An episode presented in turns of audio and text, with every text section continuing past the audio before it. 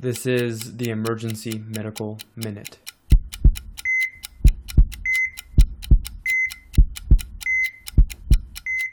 I wanted to understand what what is it is which of the things that we recommend doing have true like evidence-based practice behind them.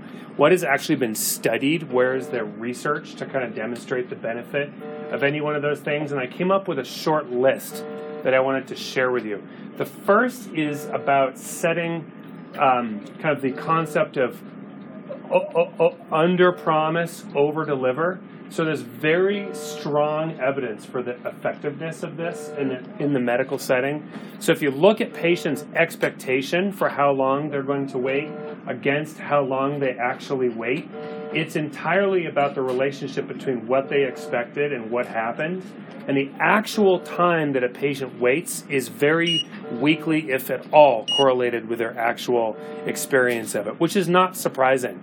So if you look at patients who waited about as long as they thought they would, put them kind of in the middle, and then you take patients who waited longer than they thought they would, they're much they have much lower satisfaction below that.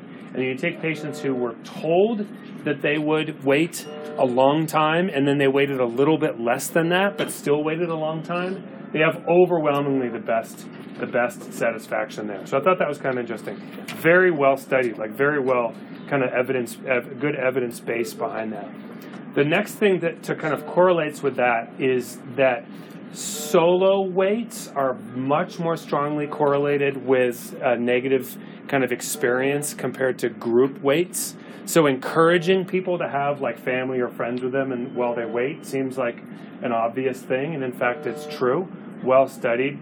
Also, when patients perceive or are even told of the value of their wait, that strongly improves their experience as well, which I thought was very interesting.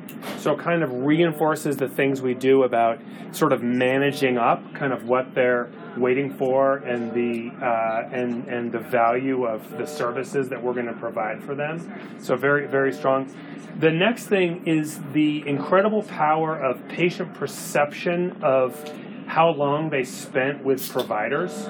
So if you look at patients who um, independent of how long they actually spent with a provider, but their perception of how long they were with a provider, and by the way, that's both nurses and doctors, it's not just doctors.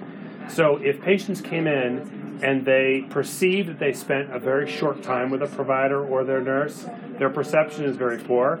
If they perceive that they spent a long time with their nurse or their provider, their perception is very high. Again, independent of whether how long they actually spent with them. And like with the wait time, if it was longer than they thought it would be, that was the most powerfully predictive of their happiness with the visit. So it's very interesting.